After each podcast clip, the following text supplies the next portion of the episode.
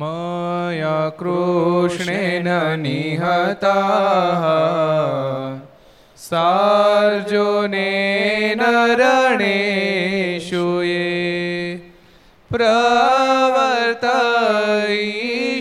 प्रवर्तयिषान्त्यसुरा स्ते त्वधर्मं यदाक्षितो धर्मदेव સેવા તદા ભક્તાદ.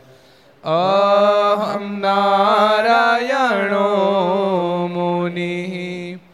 જનિષે કૌશલે દેશે.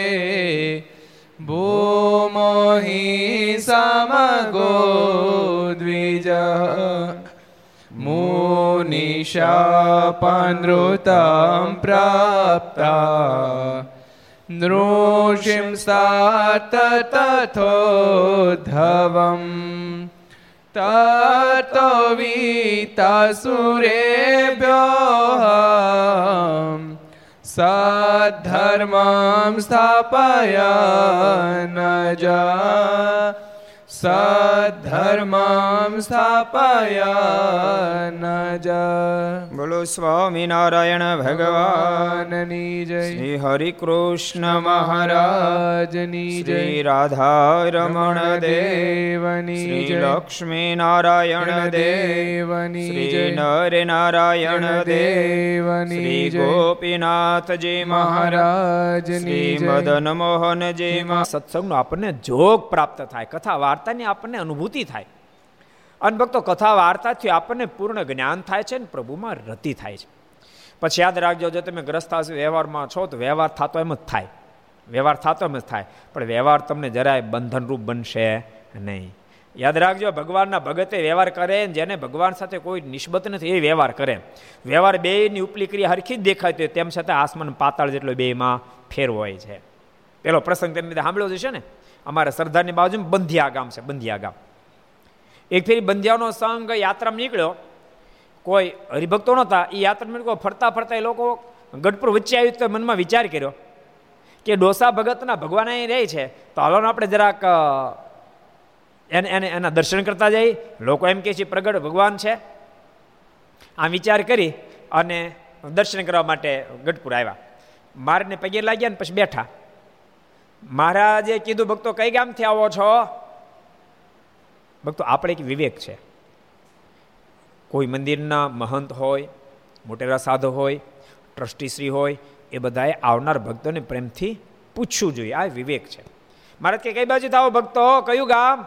તક મહારાજ, બંધ્યા બંધ્યાથી આવી છે. મારે કે, ઓહો, બંધ્યા, ઓલું અમારો ડોસા ભગતનું બંધ્યા? તો કે, ડોસા ભગતનું બંધ્યા. મહારાજ કે, અમારો ડોસા ભગત શું કરે છે? ત્યારે ઓલા બધા કહે કે, સહજાનંદ સ્વામી અમને તો બરાબર સત્સંગ થયો નથી. જેથી કરી અમે સંસારના વ્યવહારમાં ડૂબ્યા હોય સહજ છે. પણ અમે ગળા સુધી જ ડૂબ્યા છીએ. જ્યારે તમારો ડોસ હતો, ચોટલી હોતો ડૂબી ગયો વ્યવહારમાં. ભગવાન સ્વામિનારાયણ કે અમારા ડોસા વગર ડૂબે નહીં. અરે, પણ મેં જોઈને આવી છે ને. ભગવાન સ્વામિનારાયણ કે ભલે તમે જોઈને આવ્યા, પણ તેમ છે તમારો ડોસો ડૂબે નહીં. બીજી વાર કીધું. ત્યારે ઓલા બધા કે સાંભળો અત્યારે શેરડીનું કામ ચાલે છે.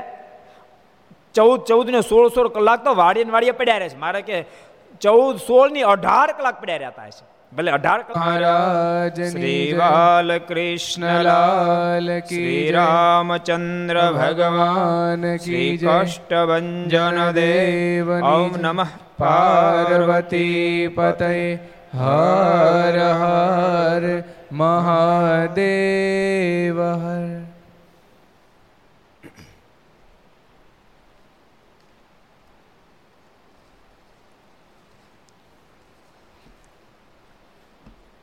સર્વાવતારી ઈષ્ટદેવ ભગવાન સ્વામિનારાયણના સાનિધ્યમાં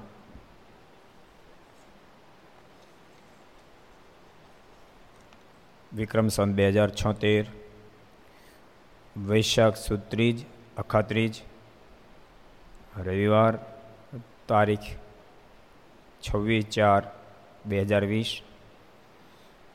ઘર સભા અંતર્ગત શ્રી હરિચરિત્ર ચિંતામણી, લક્ષ ચેનલ, કર્તવ્ય ચેનલ, સરદાર કથા યુટ્યુબ, લક્ષ યુટ્યુબ કરતે યુટ્યુબર ટ્યુબ એના માધ્યમથી ઘેરે બેસી ઘર સભાનો લાભ લેતા સર્વ વિદ્યાર્થી મિત્રો સર્વે ભક્તજનો, બધાને જાજા કરીને ખૂબ હેતથી જય સ્વામિનારાયણ, જય શ્રી કૃષ્ણ, જય શ્રી જય હિન્દ, જય ભારત.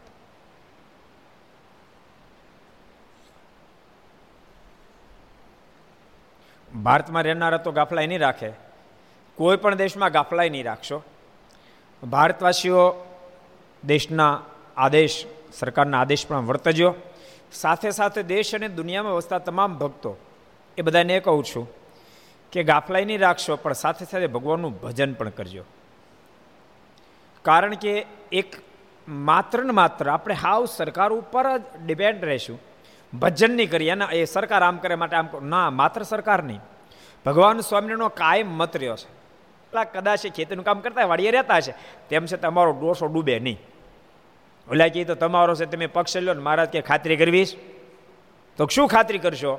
મહારાજ કે અમારો ડોસો સાદો થઈ જાય, તો તમે બધાને હરિભગત થવું, કંઠી પહેરવી, તો પહેલી અને મહારાજ પત્ર લખ્યો. એક માણસને મોકલ્યો, ડોસા ભગતને માલુમ થાય, આ પત્ર મળે, એટલે તરત તમે ગઢપુર પહોંચો. ડોસા ભગતને વાળીએ પત્ર મળ્યો. ગોળની ધારણ જોગતા ધારણમાં ખબર પડે? ગોળની ધારણ. અલ્પેશ, ખબર પડે તને? ગોળની ધારણ જોગતા હતા, નહીં? હવે તો ઉપાધિનો પાર નો રહ્યો આપણે તે. એ બધા ગુજરાતી કરવું પડે. એ ગોળ જોખતા હતા. એ બરાબર ધારણ જોખતા હતા. ત્યાં પત્ર આવ્યો. પત્ર વાંચ્યો. એટલે પત્ર વાંચીને તરત હાલતા થયા. ઘરના સદસ્ય બધા કે કઈ બાજુ પડ્યા? તો ગરડા કેમ? તો મારનો પત્ર આવ્યો છે.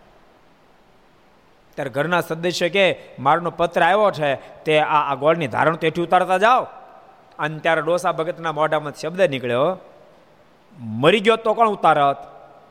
અને ત્યાં હાલતા આવ્યા ગઢપુર મારાને દંડ પ્રણામ કર્યા. બાવન વર્ષની ઉંમર હતી. દંડ પ્રણામ કર્યા. મારણ કે મહારાજા દાસને કેમ યાદ કર્યો? મહારાજ કે ડોસા ભગત અમારા મનમાં સંકલ્પ થયો કે બાવન વર્ષ તમારે થયા.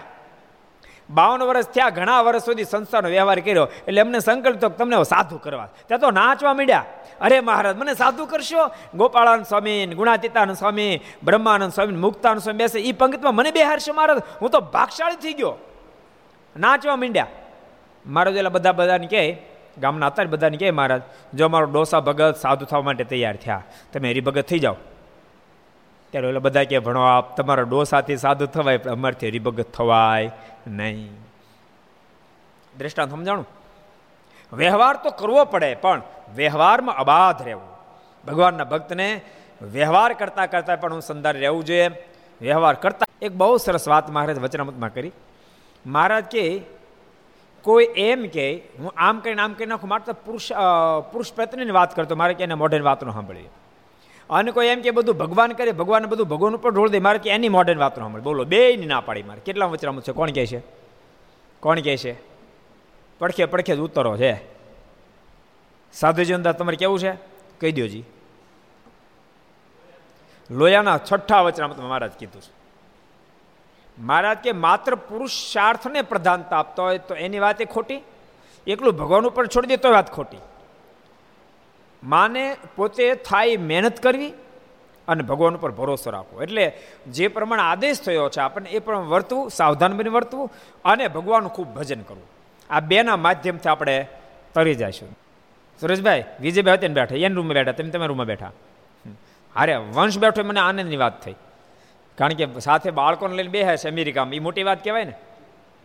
નતર, અને ભક્તો યાદ રાખજો બાળકોને તમે અત્યારથી સત્સંગના રંગે રંગશો તો એ સુખ્યા થશે ને તમારે આજ્ઞામાં રહેશે. નથી એકે નહીં પાડે. એટલે સ્વામી વાત વાતમ ખબર? એવું થાય નતર. સ્વામીએ વાતમ લખ્યું સ્વામી કે એક એક ડોશી એની છોકરી અમ્મા જરાક બહાર તપાસ કરતા હોય તો વરસાદ આવે તે અમ્મા કે બહારથી બિલાડી અંદર આવીશ જરાક માથે હાથ ફરી લો ખબર પડી જાય, વરસાદ આવતો ભીની છે. નહીતર કોરી છે. ફરીને અહીં કીધું, અમ્મા જરાક લાઇટ ઓલવી નાખતો તો આંખ વીચી લ્યો, ઓટોમેટિક ઓલવા જાય પછી ડોશી ખીજાણી. એ કે બહાર ન ગઈ તો વાંધો નહીં લાઇટ ન ઓલવી તો વાંધો નહીં, આ દરવાજો ઘરનો બંધ કર. તો બે કામ મેં કર્યા, ત્રીજું કેમ તમે કરી નાખો. બોલો, આવા થાય યાર પણ સત્સંગના રંગે જો રંગાયા હોય તો માત પિતાની સંપૂર્ણ આજ્ઞાનું પાલન કરે. માટે બધા ભગવાનના ભક્તો ઘર સભા સાંભળજો. એટલે સરકારનો આદેશ અને ભજન કરજો.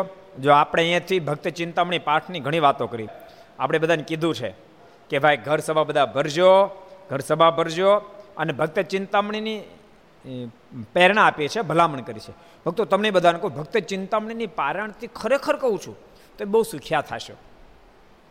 મારનું વચન છે નિષ્કાંશનું વચન છે. કોઈ એમ કે છે, પણ મહારાજની યાતિમાં લખ્યું એમ તમે કહો છો અને પૂર્ણાવતી સત્યાસી એક દિવસે કઈ પૂર્ણતિ થઈ ગઈ હોય. એટલો જ ભાગ બાકી હતો. એટલો ભાગ તો સત્સંગીનો પણ બાકી હતો. આનંદ સ્વામી, મારા ધામમાં ગયા ત્યારે. કલો જનિષ્યમાણા નામ શતાનંદેન દેહિનામ ઉદ્ધૃતકારિકો ગ્રંથ સમાપ્ત પ્રાય એવ સહ. એવું સત્સંગીમાં લખ્યું છે. મારા જ્યારે ધામમાં ગયા ત્યારે મારે તિરોધાન વિધાન બાકી હતું, બાકી લખાઈ ગયું હતું. એમ ભક્ત ચિંતામણી પણ મારીની હૈયતીમાં લખાણે શબ્દ શબ્દ મારો જોયો છે. માત્ર એનો ભાગ જ બાકી હતો. એટલે મારની પ્રસાદીભૂત ભક્ત ચિંતામણી. કારણ કે આપણે ઘણી ફેર કીધું હોય તો અત્યારે તો કેટલાય પાઠ કરી નાખ્યા. તે બધાને સંકલ્પ થાય કે સ્વામી કહેતા મારી રહે, તેમ લખાણો ના તો સત્યાસીમાં પૂરું થયું. પૂરો સત્યાસીમ કર્યો. કારણ કે મારા ધામા યાદ રાખજો, એક વર્ષ સુધી કોઈ કશું જ ન કર્યું. એટલા બધા દુઃખમાં ડૂબી ગયા બધા સંતો, ભક્તો. શાસ્ત્રે ન લખ્યું અને કોઈ મંદિરના કાર્ય અધૂરત એમને રહેવા એક વર્ષ પછી જ મહારાજની વિદાયનો આઘાત એટલો લાગ્યો હતો. માત્ર બહુ બહુ તો કવિ સંતોએ મારાના વિરહમાં કીર્તનો બનાવ્યા. ખૂબ જ્યારે વિરહ ભરાયા ત્યારે એના મુખમાંથી શબ્દો નીકળી પડતા એ કીર્તનો ખાલી લખાણા. બાકી કોઈ રચના કરી નથી. એટલે ભક્ત ચિંતામણીની પૂર્ણાહુતિ સત્યાસીમાં થઈ. બાકી મારની હેતિમ લખાયેલો ગ્રંથ છે. મારને ખૂબ જ પ્રિય ગ્રંથ છે. ચરિત્રનો ગ્રંથ છે. આ ગ્રંથના પારાયણથી આપણે તો ભગવાનના ભગત છીએ એટલે આપણને તો ભગવાનમાં કેમ કરીને પ્રેમ થાય એ મહત્વની ચીજ હોય. તો ભક્ત ચિંતનના વાંચનથી ભગવાનમાં પ્રીતિ બંધાશે મારી નિષ્ઠા દ્રઢ થશે. કરતાં ભગવાનને સંભાળજો. વ્યવહારમાં ભગવાનની આજ્ઞાનું અનુસંધાન રાખજો. વ્યવહાર કરવામાં ક્યારેય કોઈને ક્ષેત્રોનો સંકલ્પ કોઈ કરતા નહીં. વ્યવહારમાં પણ કોઈને જે વસ્તુ આપવાની કીધી એની નબળી ક્વોલિટી કોઈ આપતા નહીં. આ આ બધી વસ્તુ ભગવાનની આજ્ઞાની ભેગી ભળી જાય છે. તો તમે વ્યવહાર કરશો તો વ્યવહાર પણ તમને બાધરૂપ નહીં થાય. આ બહુ મોટી વસ્તુ છે.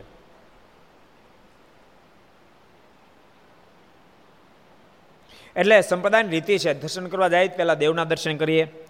આચાર્ય માર્ગ હોય તો એના દર્શન કરીએ, સંતોન દર્શન કરીએ અને પછી ઉતારા પાણીની વ્યવસ્થા કરીએ. તમે એમ જ કરતા છો ને? એમ જ કરજો. એટલે પહેલાં ઠાકોરજી દર્શન કર્યા, પછી આચાર્ય દર્શન કર્યા, અને પછી ઉતારા પણ કર્યા. પછી હરે થયા ત્યારે સૌ જમવા ગયા અને જમીને આસને આવ્યા. જમીને આસને આવ્યા પછી વચનામૃતની કથા વંચાવીને સ્વામી બે કલાક પહોંચી ગયા. સ્વામીની અવસ્થા થઈ છે. વચનામૃતની કથા કરી આસને આવીને પછી સ્વામી આરામ કર્યો. પછી જાગ્યા અને સાંજે સભામાં સ્વામી વાતો કરી. સાંજે સભા થઈ, સ્વામી વાતો કરી. ને વળતે દિવસ સવારની કથા વખતે સાંજે પાછી સ્વામી કથા એક સ્વામીના અત્યારે એકે અત્યારે લગભગ સ્વામીના એક્યાસી વર્ષ છે. એક્યાસી વર્ષની ઉંમરે સ્વામી પહેલાં કથા કરી. અને પછી સાંજે પાછી કથા કરી. અને કથા કર્યા પછી પાછી સવારમાં વળતે દિવસે પણ સ્વામી પહોંચ્યા કથામાં. વળતે દિવસે સવારની કથા વખતે અયોધ્યા પ્રસાદ મારે સભામાં આવ્યા. સ્વામી કથા કરવા ગયા ત્યારે અયોધ્યા પ્રસાદ મારે પણ પધાર્યા. અયોધ્યા પ્રસાદ મારીની ઉંમર પણ અત્યારે એકવીસ છે. જ્યારે ગાદી બેસાડ્યા, ક્યારે બેસાડ્યા ગાદીએ? કોને યાદ છે? સંવંત અઢારસો ને બ્યાસી, કારતક સુધી એકાદશી. તે દિવસે ગાદ્ય બેઠા. એ વખતે અયોધ્યા પ્રસાદ મારીની ઉંમર લગભગ સત્તર અઢાર વર્ષની હતી, નહીં સ્વામી? સત્તર, સાડા સત્તર વર્ષની હતી. હવે એ એ તમે હિસાબ કરો. સત્તર એટલે બ્યાસી બ્યાસી ને અઢાર. અઢાર ને સત્તર પાંત્રીસ પાંત્રીને પિસ્તાલીસ પંચાવન, છપ્પન વર્ષની અયોધ્યા પ્રસાદની ઉંમર છે અત્યારે. છપ્પન વર્ષની ઉંમરે અયોધ્યા પ્રસાદ મારે પણ સભામાં આવ્યા. ભક્તો કથા વાર્તાનું બહુ જ બહુ જ અંગ હતું. બધાને બહુ જ અંગ હતા. જેથી કરીને સાંપ, એકતા, સુરત ભાવ ખૂબ રહ્યો. આજકાલ કેવું થયું ખબર છે? સભા માટે ખાલી ખમ, ઓફિસો ધબધમાટ એટલે નુકસાની કરી ગયા આપણે. જો સભા મંડપ ફરીવાર બગડાટી બોલાવવા માંડે, તો બધા પ્રશ્નો ઓટોમેટિક એની મેળ સોલ્વ થઈ જાય. મહારાજે સ્વયં કથા વાર્તા બહુ કરાવી, રાત્રે જગાડી જગાડીને કથા વાર્તા કરાવી. દિવસમાં પાંચ પાંચ ફેરી કથા વાર્તાઓ થઈ, જેને કારણે બધાને બહુ સારું રહ્યું અયોધ્યા પ્રસાદ મહારાજ પણ આવ્યા અને પાટ ઉપર બિરાજમાન થયા. ને સ્વામી સભામાં ગાદી તરીકે બેઠા હતા. સ્વામી સભામાં ગાદી તરીકે ઉપર બેઠા હતા. તે વખતે સ્વામીએ સભામાં ઉપાસનાની વાતો બહુ કરી. ઉપાસનાની જોરદાર સ્વામી વાતો કરી, સ્વામી પોતાના અંગ પ્રમાણે. તે સાંભળીને આચાર્ય મહારાજ બોલ્યા છે, સ્વામી, આ તો ઉપાસનાની વાતો બહુ સારી કરી. અયોધ્યા પ્રસાદ મારે બહુ રાજી થયા અને કે સ્વામી, આ તો તમે બહુ સરસ ઉપાસનાની વાતો કરી. ભક્તો,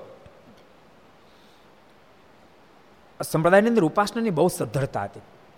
તમે હરિલાલ ગ્રંથ વાંચો, વડતાલ દેશના તૃતીય આચાર્ય છે એટલે વિહારીલાલજી મહારાજ, કેટલી બધી અદ્ભુત અદ્ભુત વાતો ઉપાસનાની લખી. એટલે કથા વાર્તા વિના, સત્સંગ વિના ઉપાસના કોઈ દી ધરબાય નહીં. ઉપાસના દર્દ ન થાય, ત્યાં સુધી બધું કાચું કાચું કાચું કાચું રહે. માટે ભગવાનના ભક્તોની ઉપાસના બહુ મજબૂત હોવી જોઈએ. મધ્યના નવમા વચનામૃતમાં મહારાજ કહે કે બીજી કચાશ છે તો અમે પ્રાયચિત કરીને પણ પૂરી કરશું. પણ ઉપાસનામાં કાચું રેજા તે પૂરું થશે અને કોટી કલ્પે વાંધો ભાંગશે નહીં. એમ સ્વયં મહારાજ બોલ્યા. અયોધ્યા પ્રસંગમાં રાજધ્યાન કે સ્વામી, ઉપાસના તો બહુ સારી કરી. ત્યારે સ્વામી કહે, તમારા બાપના ગુણ ગાઈએ છીએ. કેટલા બધા નીડર હશે. તમારા બાપના ગુણ ગાઈએ છીએ. હવે આ આ શબ્દ આવ્યો એટલે એક પ્રસંગ બીજો કહી દો. એક ફેરી જુનાગઢ આદિ આજ રઘુજ માર્ગ પર ગમે તેવા દેશકાળમાં મારો વાલીડો આવી જાય છે એવી નિષ્ઠા દઢ થઈ જાય. મહારાજ અનેક ભક્તોને, એકસો અઠ્યાવીસમાં પ્રકરણ થઈ છે ને, અનેક ભક્તો આપત્તિ વિપત્તિ જ્યારે આવ્યા ત્યારે મહારાજે ભક્તોની વારે પહોંચી ગયા છે. અને ભક્તો, મને એમ થાય કે નિષ્કળ સ્વામી કેવા મહાવૈરાગી પુરુષ, કેવા જબરા વૈરાગી પુરુષ અને એવડા મોટા વૈરાગી પુરુષે તેરથી લઈને સત્યાવીસ સુધી. ભક્તો, એક એક ગામના ભક્તોના, પુરુષ ભક્તોના, સ્ત્રી ભક્તોના નામો લખ્યા. ન તો વૈરાગીને દુનિયામાં કાંઈ ન ગમે. પણ યાદ રાખજો, ભગવાન સ્વામિનારાયણ બહુ સરસ બોલ્યા, મહારાજ, કે આત્મનિષ્ઠા અને વૈરાગ્યને અવલંબને કરીને સ્નેહ અને દયા બે નષ્ટ થઈ જાય છે. તો આત્મનિષ્ઠા અને વૈરાગ્ય બે આવ્યા પછી ભગવાનને ભગવાનના ભક્ત પ્રત્યે દયાનો સ્નેહ રહેતા હશે કે જતા રહેતા હશે? ધુમેલ એવો પ્રશ્ન મહારાજે પૂછો કેટલા વચરામું છે? કોણ કે છે? કોણ કે છે? કીર્તન પ્રિદાસજી કોજી અંત્યનું ત્રીજું વચરામું છે. તેમ બધા કહું છું પાસે ભક્તિ ચિંતામણી વાંચજો વચરામું તો વાંચતા જાય અને અહીં ક્યારેક પ્રમાણ બોલે લખી લેજો ને પાછા વાંચી લેજો તમે, તમને એમાંથી મળશે. મારે કે પોસાય તેટલો વૈરાગ ને પોસાય તેટલી આત્મનિષ્ઠા હોય, કોઈ દેવું ન કહી શકાય કે મને વૈરાગ બહુ છે એટલે ભગવાન નથી ગમતા. મને વૈરાગ બહુ છે એટલે ભગવાનના સાધુ નથી ગમતો. મને વૈરાગ બહુ છે એથી ભગવાનના ભક્ત નથી ગમતા. મને વૈરાગ બહુ છે માટે ધર્મકુળ નથી ગમતો ભક્તો. તો વૈરાગ નથી. ગમે જ. વૈરાગ્યને ગમે જ. એવું કોઈ દે ન ગમે મને આત્મનિષ્ઠા માટે આ કામ આ કશું ગમતું નથી. આત્મનિષ્ઠા હોય ને તો દેહ ન ગમે, યાદ રાખ. આત્મનિષ્ઠા તો દેહ ન ગમે. આત્મનિષ્ઠા હોય ને તો દેહના સંબંધવાળા પદાર્થ વિષય ન ગમે. આત્મનિષ્ઠાવાળાને ભગવાન તો ગમે જ. આત્મનિષ્ઠાને ભગવાનના સંતો, ભક્તો, ધર્મકુળ બધું ગમે જ. ધારેલા. અને સ્વામી તો અદ્ભુત અદ્ભુત ઉપાસનાની બધી બળભરી વાતો કરે. એમાં કોઈક જઈને મારા સિવાય ફરિયાદ કરી આવ્યું કે મહારાજ સ્વામી ઉપાસની ધર્મજ્ઞા વૈરાગીની વાતો કરે, પણ કોઈ દી દાન ધર્માદોને કાંઈ કહેતા નથી. નામ ધર્માદયને કાંઈ વાત કરતા નથી. એટલે મારા શ્રી કીધું કે સ્વામી હરિભક્તોની ફરિયાદ છે કે સ્વામી બીજી ઉપાસનાની ધર્મજ્ઞા વૈરાગીની વાતો હારી કરે, પણ નામ ધર્માદોને કાંઈ કહેતા નથી. ત્યારે સ્વામી બહુ અદભુત બોલ્યા. સ્વામી કહે, બાપજી બેઠો બેઠો. હું તમારા બાપની ઓળખાણ કરાવું છું. એના જીવમાં ઉતારી દઉં છું. એના જીવમાં ભગવાન સ્વામિનારાયણ ઉતરી જાય આપવા ક્યાં જવાના? એ આપવા ક્યાં જાય? અહીંયા જ આવશે ને કે? અહીંયા પણ સ્વામી એ શબ્દ બોલ્યા. અમે તમારા બાપની વાતો કરીશ કે. એના ગુણ ગાઈએ છીએ. ને મહિમા કહીએ છીએ. અમે મહિમાની વાતો કરીએ છીએ. પછી બહુ આગળ બોલ્યા. જેમ ખજાનાની કૂચી, તમે કેશવપ્રસાદજી મારને બતાવશો. ખજાનાની કૂચી જેમ તમે કેશુપ્રસાદ મારને બતાવશો, એટલે કે એવી રીતિ હોય ને, કે બાપા પોતાની સંપત્તિ જે હોય એ દીકરાને આપે. એ તેજુરીને ચાવી પોતાના દીકરાને આપે કે પાડોશી ન આપે. સમજાણું? એટલે બહુ સરસ સ્વામી બોલ્યા. સ્વામી કે ખજાનીની કૂચી તમે કેશુપ્રસાદ શિવપ્રસાદજી બતાવશો. તેમ સ્વામિનારાયણે પોતાની ઉપાસના અને મહિમા અમારા હૃદયમાં ભરી દીધો છે. જેમ પિતા પુત્રને પોતાની તેજુરીની ચાવી આપી દે. એમ ભગવાન સ્વામિનારાયણ ઉપાસનાની, મહિમાની વાતો બધી અમને આપી દીધી છે. એટલે ભક્તો બહુ સ્પષ્ટ તમને કહું છું. ભગવાનના ખરેખર સાધુ મળ્યા છે ઓળખાણા સિવાય એનો સમાગમ કર્યા સિવાય કોઈ દી ઉપાસનાની ઘેડ બેહે જ નહીં. કોઈ દી હા પડે જ નહીં. એને માટે સંગ અતિ આવશ્યક હોય છે. સ્વામીએ ત્યાં રહીને બે ચાર દિવસ સુધી ઉપાસનાની બહુ જ વાતો જોરદાર કરી. પછી આચાર્ય મારી રજા લઈને તેમને મળીને ચાલ્યા, જો. ઉપાસને વાત જોરદાર કરી માસની પણ કહી દીધું પાસે નીકળતી વખતે મારા પાસે મળી આવ્યા, રજા લીધે. ગયો બાબજી હું જાઉં છું એમ. તે વડતાલ પધાર્યા ને ત્યાં લખ, સમજાય છે? ગમે જ, ન ગમે બને નહીં. એ જ સાચી આત્મનિષ્ઠ, એ સાચો વૈરાગ. એટલે ભગવાનના ભક્તોના જીવનની અંદર આ બધા ગુણો હોવા અતિ આવશ્યક છે. એટલે તમને બધાને કહું છું ભક્તો કે નિષ્ણાંત સ્વામીને કેટલો જબરો વૈરાગ. કેવડો જબરો સ્વામીનો વૈરાગ. સ્વામી ખાલી એના પરાયણ જોરાવર તીડી ગયા હતા દેહના સંબંધ તીડી ગયા હતા કયું ગામ તમને કોઈને ખબર છે? સ્વામીનું જન્મસ્થાન કયું ગામ? કોણ કહે છે? શેખ પાટ તો કયું હતો? શેખ પાટ સ્વામીનું જન્મસ્થાન. સ્વામી તેડી ગયા. શેખ પાટ પણ ચોરે સ્વામી ઉતર્યા. ભગવાનના ભક્તો ક્યારેક તમે બધાને કહું છું શેખપાટ ક્યારેક દર્શન કરવા જાજો. આવા મોટા મોટા પ્રસાદીના સ્થાનોમાં દર્શન કરવા જવું જોઈએ. કારણ કે નિષ્કાળ સ્વામીની એટલી બધી અદ્ભુત કૃતિ છે સ્વામીની. એ કૃતિને સાંભળી સાંભળીને તો હજારોને જગત અસાર થઈ ગયું. એવું નથી બધા સાધુ થઈ ગયા. ભલે સંસારમાં રહ્યા, પણ સંસારમાં રહેતા થકા એનાથી વિરક્ત થઈ ગયા અને પરમાત્મા પ્રીતિ કરી બેઠા. હજારોની સંખ્યામાં લોકો. અને હજારો લોકોને પ્રભુમાં અનહદ પ્રીતિ બંધાઈ ગઈ. એવા નિષ્કાળ સિંહનું જન્મસ્થાન જરૂર શેખ પાટ એકવાર જન્મ દર્શન કરવા જાજો તે ગિરીશ ભગત છે. બહુ મહેનત કરે છે બિચારા તેનો થાનનો વિકાસ પણ કરી રહ્યા છે. એટલે શેખપાટ સ્વામીને જોડાર લઈ ગયા. સ્વામી ચોરે ઉતર્યો. ચોરો પ્રસાદીનો છે. ચોરે ઉતર્યા. સ્વામી ચોરે ઉતર્યા અને ગામના લોકો બધા ભેળા થયા. સ્વામીના માતુશ્રીને પણ બધા આવ્યા. સ્વામીએ કોઈને સામુ દેવીને કીર્તનો પ્રારંભ કરી દીધો. એને માતુશ્રીને સંબોધન કરતા. જનની જીવો તો ગોપીચંદની. એમાં તને તને, મારી પાસે ક્યાં રાજ હતું? ઓલી ગોપીચંદની માને ધન્યવાદ નહીં? આખું રજવાડું જ એની પાસે હતું. અને હામેથી દીકરાને કીધું, માં એ પ્રસંગ તું ભૂલી કેમ ગઈ? ગોપીચંદને તો કેટલી મહારાણીઓ સ્નાન કરાવતી હતી. અને જય હો જય હો જય હો થતું હતું. પણ એના મસ્તક ઉપર કાંઈક ગરમ આંસુ પડ્યા. મનમાં વિચાર કર્યો, અરે, અત્યારે ચોમાસું નથી ઉપરથી કાં આંસુ પડ્યા, ઉપરથી કાં પાણી પડ્યું? ઉપર જ્યાં જોયું, ઊંચે જ્યાં જોયું, તો જરૂખે પોતાની માતુશ્રી ઊભા હતા. દોટ મૂકી, માના પગ પકડ્યા, માં, મારા જેવો તારો દીકરો હોય, અને આ તારી આંખમાં આંસુ? કારણ શું? માં બતાય, કોઈએ જો તારી સામે આંખ ઊંચી કરી આંખ ખેંચી લઉં. માં કોઈ તારી સામે આંગળી સીંધે તો હાથ કાપી નાખું. માં તારું કોઈ નામ લીધું હોય, અયોગ્ય રીતે, તો મેં જીભ ખેંચી લઉં મને આજ્ઞા કરી. અને ત્યારે ગોપીચંદ્રના માતુશ્રીના મોઢામાં શબ્દ નીકળ્યા, બેટા, આ તું સ્નાન કરતો હતો અને બધી રાણીઓ તને સ્નાન કરાવતી હતી. અને તારું શરીર, એકમાત્ર ધોતી પહેરી તારું શરીર ખુલ્લું દેખાતું હતું. મને તારા બાપની યાદ આવી. બેટા, જેવી તારી બોડી ડિટો કોપી તારા બાપને, એવી જ બોડી હતી. કારણ કે ગોપીચંદની માતુશ્રી એટલે બહુ યુગ સિદ્ધ પામેલા સ્થિતિવાળા હતા. તારા બાપનો અંતકાળ જ્યારે આવ્યો ને ત્યારે જમના દૂતોને ઘસડીને ઉપાડી ગયા. એ મેં મારી સગી આંખે જોયું. બેટા, મારા મનમાં વિચાર થયો, તારી પણ આ કંચન જેવી કાય એક દાડો રાખમાં રોળાઈ જશે. અને તારી આ દિશા થશે. બેટા તું એક દાડો જમના હાથમાં જાય ગોપીચંદે કીધું, માં, તો મારે શું કરવું છે? બેટા, હું તને એમ કહું, સંસાર છોડીને તું હાલી નીકળ, ભગવાનનું ભજન કરી લે. એ સંબોધન કરતો એક પદ, બે પદ, ત્રણ પદ, ચાર પદ, માજીને અસર થાય કે ન થાય? જુએને મળ્યા ઊભા થવા. અને ઊભા થઈ થઈને કહેવા મીડ્યા, ન જોઈએ મારે સંસાર, ન જોઈએ સંસાર, મારે સાધુ થવું સાધુ થવું સાધુ થવું. અને એ વખતે ગામનો ઠાકોર ઊભા થઈ ગયા. માજી કે એ માજી, સાંભળો આને જલ્દી રજા આપો, ન તો આખા ગામને આ સાધુ કરી દે અને છેવટે માયાને રજા આપી.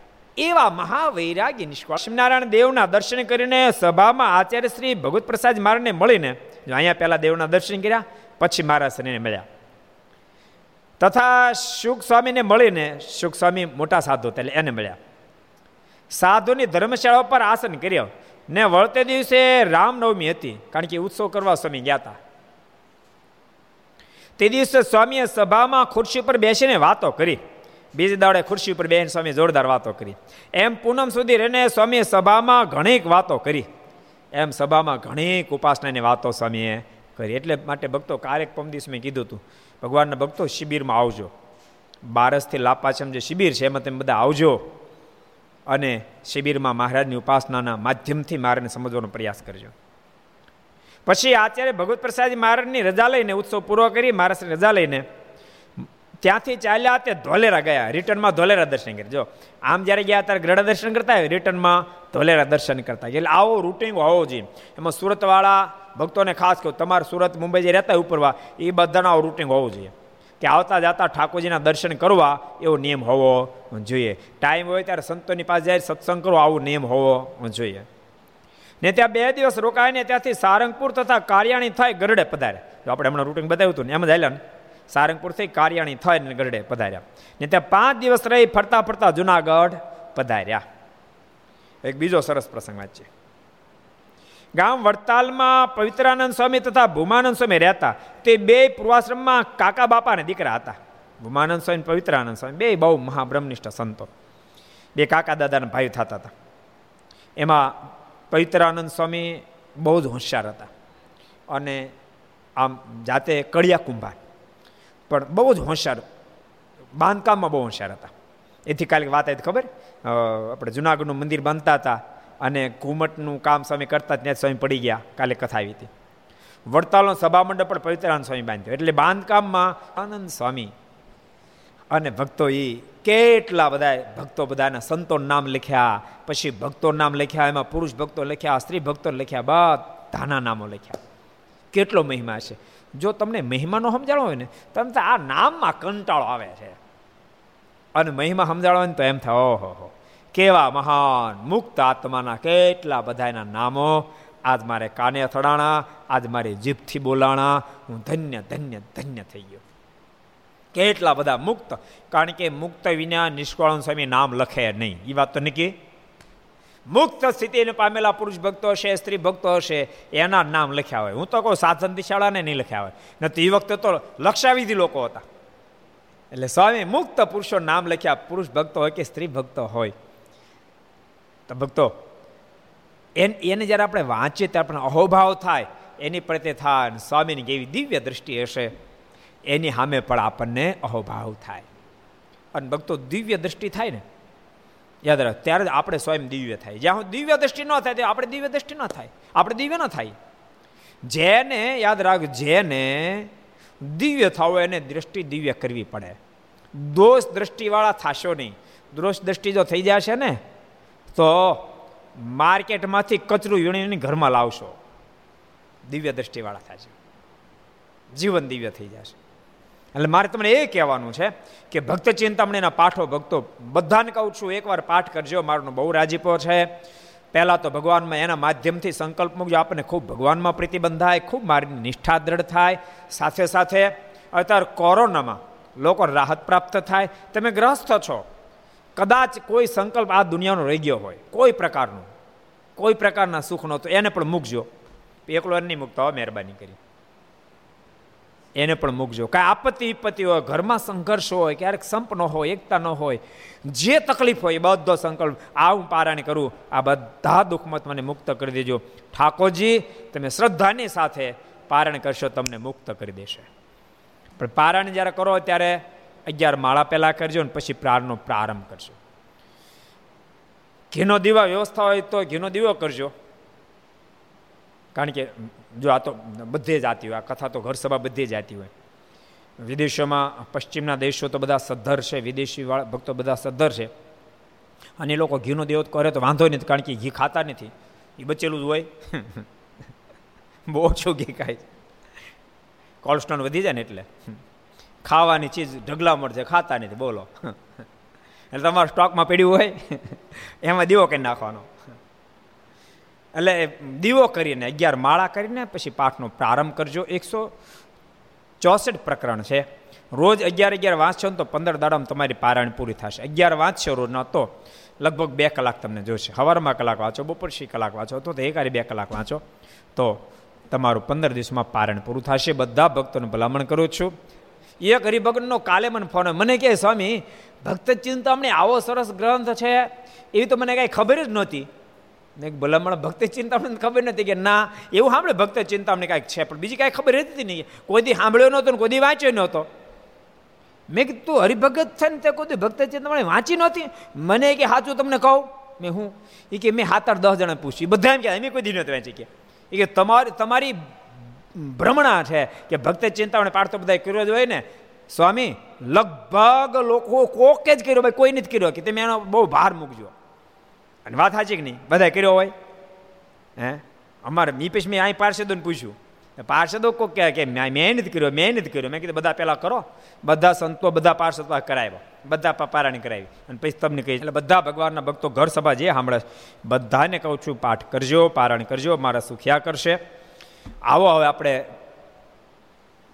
કાલના પ્રસંગ ઉપર થોડાક જઈએ. કાલે બહુ હોશિયાર અને બાંધકામમાં લગભગ પવિત્રાનંદ સ્વામી અગ્રેસર હતા. ને બે માસ્યાય પણ થતા હતા. બે કાકા દાદાના ભાઈ હતા માસ્યાય થતા હતા. ને બે ને હેત પણ અસાધારણ હતું. પરસ્પર હેત પ્રીતિ બહુ જ હતી. અને પવિત્રાનંદ સ્વામી તો મહાધર્મવાળા હતા અને સભામાં વાતો પણ બહુ કરતા. અને ભૂમાનંદ સ્વામી પણ તેવા ધર્મવાળા હતા. ને શ્રીજી મહારાજ લીલાની વાતો બહુ કરતા. પવિત્રાનંદ સ્વામી અને ભૂમાનંદ સ્વામી બે ખૂબ જ ધર્મવાળા હતા અને ખૂબ બળભરી મારીને વાતો કરતા. ભૂમાનંદ સ્વામી ઇતિહાસ તો બહુ અદ્ભુત છે. સ્વામી, તો નાનપણથી જ ઉમાનો સમજો તો નાનપણથી મૂળ કેશિયા ગામના. નાનપણથી એની બધી ભગવાનમાં પ્રીતિ હતી. હાવ નાના હતા, ત્યાંથી ભગવાનને પૂજા કરવી વગેરે વગેરે કરે. એક દાડો એના ગામમાં કથા બેઠેલી, મહાભારતની કથા. તો એના પિતા શ્રી રામજીભાઈની સાથે રામજી દાદાની સાથે કથા સાંભળવા ગયા. એમ એણે સાંભળ્યું હતું કે વક્તા બહુ જોરદાર છે અને બહુ મજા આવી વાતો કરે છે. એટલે ગયા અને માણસો ખૂબ હતું. અને રામજીભાઈ જ્યારે ગયા ત્યારે પ્રતિષ્ઠિત માણા હતા, રામજીભાઈ. એથી કરીને બધા ઊભા થઈને એને માગ પણ આપ્યો. જોકે રૂપસીભાઈ એટલે ભૂમાનંદ સ્વામી નામ રૂપસીભાઈ હતું. એને બહુ ગમ્યું નહીં કે રસ આપણે વચ્ચે વિક્ષેપ કરો કાલથી આપણે વહેલો આવી જવું એમ. પણ કથામાં ઘડીક બેઠા અડધો પોણો કલાક કલાક, બે કલાક. પણ વક્તા ન કરે દૃષ્ટાંત ઉપર દૃષ્ટાંત આપે ન કરું હસાય વસાય જ કરે. મૂળ ગ્રંથને અડે જ નહીં. જરાક અડીને પાછા બહાર નીકળી જાય. બે કલાક સુધી અને શ્રોતાય હશે ને, વક્તાય હશે ને એ ખિલખલાટ ખિલખલાટ. એમ બે કલાક સુધી બેઠા. બે કલાક પછી જ્યારે ઘેરે આવ્યા, તો રૂપસીભાઈ પોતાની પિતાશ્રી કીધું, પિતાજી, આજે આપણે બે કલાક કથામાં બેઠા. પણ બે કલાકની વાતમાં અત્યારે આપણે ઘડીક બેસીને મનોમંથન કરીએ અને હૃદયમાં આનંદ થાય એવી કે વાત આવી ખરી? અને આવી વખતે મને કહો, તમને શું યાદ રહ્યું? તો બેટા, એવી કોઈ વાત નથી આવી. ત્યાં રૂપસીભાઈ કે, પિતાજી, એવી વાત જો કથામાં ન થાય તો ત્યાં જઈને કામ શું છે? એના કરતાં તો આપણે ઘેરે બેસીને પુસ્તક વાંચલી હું ખોટું છે કે? રૂપસીભાઈના બહુ સરસ બે પ્રસંગો આપણે વાંચ્યા હતા. કોને યાદ રહ્યા છે? કોઈ કહે છે? બે પ્રસંગો હતા. કોને યાદ રહ્યા છે? કયો જયદીપ? લે, કે ભાઈ?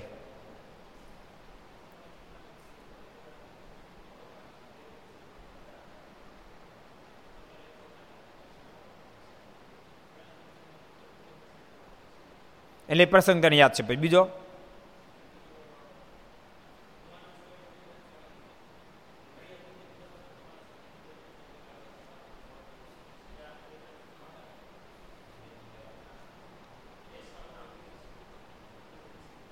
સરસ. બે પ્રસંગ. એક તો ગુણાતીતાન સ્વામી પ્રસંગ હતો. સ્વામી જુનાગઢથી જતા હતા વડતાલ સમયો કરવા. અયોધ્યા પ્રસાદ મારનો પત્ર મળ્યો કે, સ્વામી તમે અહીંથી દર્શન આપીને જજો. બીમાર હતા. સ્વામી વિચાર કરતા હતા કે ભગવત પ્રસાદ મારનો પત્ર ને તો કેમ જાવ ત્યાં ભગવત પ્રસાદ મારનો પણ પત્ર આવ્યો કે, સ્વામી, તમે અમદાવાદ થઈને આવજો. મારા સાથે બીમાર છે તેની ખબર લઈને આવજો. અને સ્વામી ત્યાં ગયા, બે દાડા રોકાણા. બીજે દાડે ઈદા પ્રસાદ મારા પર સભામાં પાટ નાખીને બેસાડ્યા. અને પછી સ્વામી વાતો સર્વોપરી બહુ જ્યારે વાતો કરી, ત્યારે અયોધ્યા પ્રસાદમાં રાજી થયા ને કે, સ્વામી, બહુ સરસ, બહુ સર્વોપરી વાતો કરી. ત્યારે સ્વામી કહે કે તમે તેજરીની ચાવી જેમ કેશુપ્રસાદ મારને હોપી છે, એમ અમને સર્વોપરી ઉપાસનાની ચાવી ભગવાન સ્વામીને અમને હોપી છે. એમ કહીને પછી વડતાલ આવ્યા અને વડતાલ લક્ષ્મણ દેવના દર્શન કર્યા, ગુરુજી મહારાજના દર્શન કર્યા અને ત્યાં પણ બીજી દાડે ખુરશી ઉપર બેસીને બહુ અદ્ભુત સર્વોપરીપણે વાતો કરી. એક પ્રસંગી આવ્યો હતો. અને બીજો પ્રસંગી આવ્યો હતો, પવિત્રાનંદ સ્વામી અને ભૂમાનંદ સ્વામી. બે કાકા દાદાને ભાઈ થતા હતા, બે માસ્યાઈ પણ થતા હતા, કેશિયા ગામના હતા. એમાં આપણે ઘણી બધી પછી ભૂમાનંદ સ્વામી વાતો કરી હતી કે સ્વામીને બાળપણથી જ ખૂબ જ ભગવાનમાં પ્રેમ હતો. મહાભારતની કથા સાંભળવા માટે ગામમાં ગયેલા. પણ વક્તા હતા ને એ એ વાતો ન કરી, હસાય વસાઈને જ કરે. સ્વામી પાછા આવ્યા પિતાશ્રી પણ જ્યારે ઘેરા આવ્યા રામજી દાદા, ત્યારે એમ એમ એમણે કીધું કે બેટા, કથામાં કેમ થયું તો કે બાપુજી ન્યા નકરું હસાશની વાતો થતી હતી. ભગવાનની કોઈ વાત થતી નહોતી. ભગવાનમાં પ્રેમ થાય જગતમાં વિરક્ત થઈ કોઈ વાત ન થાય, એને કથા જ ન કહેવાય. એના કરતાં તો પિતાજી ભગવાનમાં પ્રીતિ થઈ કથા સાંભળ્યું છે. એના પિતાજી કહે કે, બેટા, ઓહો, તારી બાર વર્ષની ઉંમર, આટલી નાની ઉંમરમાં આટલી સરસ તારી સમજણ છે. સાંભળ, તારી રુચિ જેવા તો અત્યારે આ ધરતી પર સ્વામિનારાયણ છે, લોકોને ભગવાન કહે છે. એના સંતો પણ એવી સરસ વાતો કરે છે કે જીવને ભગવાનમાં પ્રીતિ થઈ જાય. અને સ્વામિનારાયણ નામ સાંભળ્યું અને સાંભળતાની સાથે જ રૂપસીભાઈ નામ હતું, ભૂમાનંદ સ્વામી એના અંતરમાં ખૂબ આનંદ થયો. અને એમ પછી તો વારંવાર ઋષિભાઈ પોતાના પિતાશ્રીને પૂછે, પિતાજી, તમે જે ભગવાન સ્વામિનારાયણની વાત સાંભળી મને કોની બધી કહે, એ સાંભળે. એમ કરતાં કરતાં રામજીભાઈનો જ્યારે અંતકાળ આવ્યો ત્યારે મારા દર્શન આપ્યા. તમે કોણ? અમે ભગવાન સ્વામિનારાયણ. પણ મેં તો તમારું ભજન નથી કર્યું ને. ભગવાન સ્વામિનારાયણ કહે, તમે તમારા દીકરા રૂપશે કેટલી બધી મારી વાતો કરી લીલાની. અને આજ હું તમને દર્શન દેવાનું આવું, તમને તેડવા માટે આવ્યો. આવ્યો છું. ને વખતે રામજીભાઈએ પોતાના દીકરા રૂપસીભાઈને પણ જગાડ્યા. રૂપસી જાગી ગયા અને એમને દર્શન થયા. અરે મહારાજ, આપ પધાર્યા? આ તારા પિતાસિંહ તેડવા માટે આવ્યો છે. અને પછી એના પિતાસિંહ ધામમાં તેડી ગયા. અને પછી ફરતા ફરતા એ ગામ બદલ્યું. ઘણા ગામ બદલ્યા, પણ ફરતા ફરતા છેવટે રૂપસીભાઈ ક્યાં ગામમાં રહેવા ગયા? કયો હરિચરદાજી ખારવા ગામ ગયા, ખારવા ગામમાં. અને ખારવ ગામની અંદર પોતે ત્યાં રહેતા થકા એનું મન હવે ભગવાન બહુ યુવાન થઈ ગયા હતા. અઢાર, વીસ વર્ષની ઉંમર થઈ ગઈ હવે ભગવાનમાં મન ખૂબ લાગી ગયું હતું. ક્યારે મળે ભગવાન, ક્યારે મળે ભગવાન? અને એને ભગવાન સ્વામીને પાસે જવાની ખૂબ તાળાવેલી હતી. પણ ક્યાં ગઢપુર આવીને કશી ખબર નહીં. એટલે પોતે ગામની બહાર નદીને કિનારે જઈને કીર્તનો બોલે, વૃક્ષ નીચે બેહીને કીર્તન બોલે. એમાં એક દાડો નદીની કિનારે બેઠા બેઠા કીર્તન ભગવાનને સંભાળીને બોલતા હતા. ત્યાં ધનાચારણ ધનોચારણ, એ એક જ ગામમાં હરિભગત, એ રૂપસીબાને ખબર નહીં હરિભગત છે. પણ એ બરાબર ત્યાંથી નીકળ્યા ને કીર્તન સાંભળ્યા એટલે એનાથી, ઓહો, કેટલા સરસ કોઈ કીર્તન બોલે છે. તો સાંભળી, એના પિતા રામજીભાઈ. એ કે બેટા, હજી દસ બાર વર્ષની જ ઉંમર. ઓહો, આટલી ઉંમરમાં તને આટલું સરસ જ્ઞાન છે કે? બહુ આનંદની વાત છે. રામજીભાઈ હરિભગત તો નહોતા. એમણે કીધું રૂપસી મેં એવું સાંભળ્યું છે, હું મળ્યો નથી, પણ એવું સાંભળ્યું છે કે તારી જે રુચિ છે ને એવા અત્યારે ભગવાન સ્વામિનારાયણના સંતો એ બધા વિચરણ કરે છે ને લોકો એમ કે સ્વામિનારાયણ તો પ્રગટ ભગવાન છે કે. અને એના સંતો વિચરણ કરે છે અને બહુ સારી વાતો કરે છે. હજારો લોકો વ્યસનમાંથી મુક્ત થઈ જાય છે, દુર્ગુણમાંથી મુક્ત થઈ જાય છે, બહુ સરસ જીવન જીવે છે. રૂપસી તારે એને હારી સેટિંગ થયું છે. પણ પહેલી ફેરી સ્વામિનારાયણ નામ સાંભળ્યું. પણ પહેલી વાર સ્વામિનારાયણ નામ સાંભળ્યું તો અંતરમાં આનંદ આનંદ આનંદ આનંદ થઈ ગયો. પછી તો રૂપસીભાઈના પિતાશ્રી રોજ કહે કે, બાપુજી, તમે શું વાત સાંભળી છે? જે વાત સાંભળી મને કોને? અને પછી એને જે જે વાતો સાંભળીને બધી ભગવાન સ્વામિનારાયણની વાતો રૂપસીભાઈની ક્યાં રૂપસીભાઈ રોજ સાંભળે. ખૂબ આનંદ થયો. એમ કરતાં કરતાં ઓચિંતા રામજીભાઈ બીમાર થયા. રામજીભાઈ જ્યારે બીમાર થયા ને ત્યારે રૂપસિંહ બે મારની બધી ચર્ચા વાતો કરી બેમાંથી એક દર્શન નહીં કરેલા. એમાં એક દાડો અડધી રાત્રિ થઈ. રામજીભાઈ બીમાર હતા રૂપસીભાઈ એની એના ઓરડામાં સૂતા હતા. અડધીક રાત જ્યાં થઈ તો મારા દર્શન દીધા. તેજ તેજ તેજથી આખો ઓરડો બંબાકાર બની ગયો. રામજીભાઈ જાગી ગયા. આપ કોણ? ભગવાન સ્વામિનારાયણ ગયા તમે નિત્ય જેની વાતો કરું છો, એ જ હું સ્વયં ભગવાન સ્વામિનારાયણ છું. તમારી આવડતા પૂર્ણ થઈ છે, માટે હું તમને તેડવા માટે આવ્યો છું. અને આટલા શબ્દ સાંભળતા રામજીભાઈ કે રૂપસી જાગ જાગ બેટા, જાગ. જેની રોજ આપણે વાતો કરતા એ ભગવાન આવ્યા આપણી ઘેરે. રૂપસીભાઈ જાગ્યા. જો બેટા, આપણી ઘેર ભગવાન આવ્યા. રૂપસીભાઈને પણ દર્શન થયા. અને રૂપસીભાઈને રૂપસીભાઈ મારે પૂછ્યું કે આપ કેમ પધારે તો તારા પિતાશ્રીને તેડવા માટે? તેડી જાવ તો આ મારે તેડી જાવ ને પણ કૃપાનંદ અમે તમારું ભજન નથી કર્યું. ભગવાન સ્વામિનારાયણ કે હું કહું તમે નથી ભજન? કેટલી તમે મારી વાતો કરી અને ભજન નથી કર્યું, હું ખૂબ રાજી થયો. એટલે સ્વામી વાતોમાં લખ્યું, સ્વામી કે અત્યારે કોઈ ભગવાનની વાતો કરે, એના પર ભગવાન રાજી રાજી રાજીને રાજી છે. એ રૂપસીભાઈ પાસે ગયા. અને રૂપસીભાઈ પાસે કે બેટા, બહુ સારા કીર્તન બોલશો. ત્યાં તો રૂપસીભાઈ ભગવાન સ્વામિનારાયણની વાતો જ મળ્યા કરવા. ભગવાન સ્વામિનારાયણ ધરતી પર આવ્યા છે, એ ભગવાન છે બહુ બધી વાતો કરી. ધનાભાઈ ચારણે જલ્દી ઓળખાણ પોતાને આપી હું હરિભગત છું. એને એને સાંભળ, વાતો સાંભળો, મજા આવી ગઈ. વાતો જ્યારે પૂરી થઈ, ત્યારે કીધું, રૂપસી, બાપ જેની તું વાતો કરી છો ને, એનો હું શિષ્ય છું. ત્યાં રૂપસભાઈ ઊભા થઈને પગમાં પડી ગયા. આપ ભગવાન સ્વામિનારાયણ આશ્રિત છો? તો મને ભગવાન સ્વામિનારાયણ દર્શન કરાવો તમે કર્યા હતા કે મેં ઘણી ફેરી કર્યા. તો મને વહેલા વહેલા કરાવો ને, તો જરૂર કરાવીશ. હું જ્યારે ગઢપુર જાય ત્યારે તને લઈ જઈશ. અને પછી જ્યારે ગઢપુર ગયા ત્યારે રૂપસીભાઈને સાથે લઈને ગયા.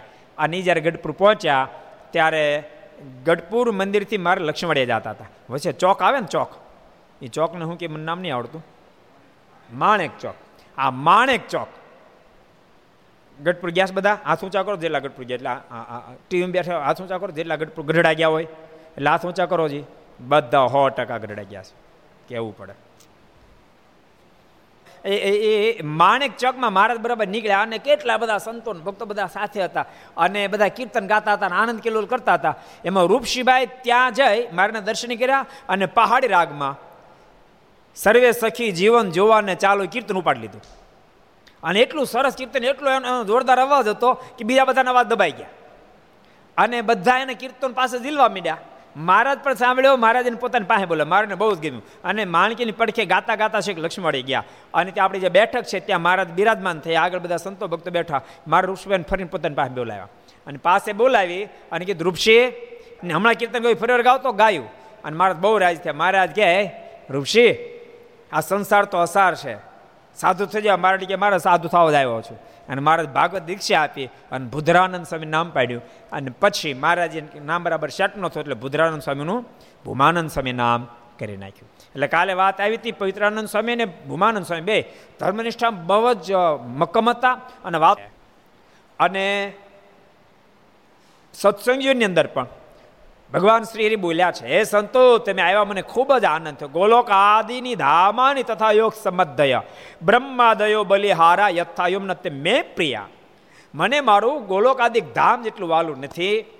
અનેક ઉપચારથી મારું સેવન કરનાર બ્રહ્મ આદિક મને જેટલા વાલા નથી. એ પરમહંસો, તમે એટલા બધા મને વાલા છો.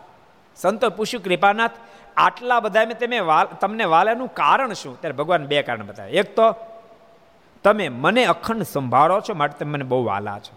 બીજું કારણ બહુ યંતજ્ઞ જીવાશ્ચ રૂપિયા મુક્તિ સાધન તમે મુક્તિના કારણ બહુ મુમુક્ષને સદબોધ આપો છો, માટે તમે મને બહુ જ વાલા છો.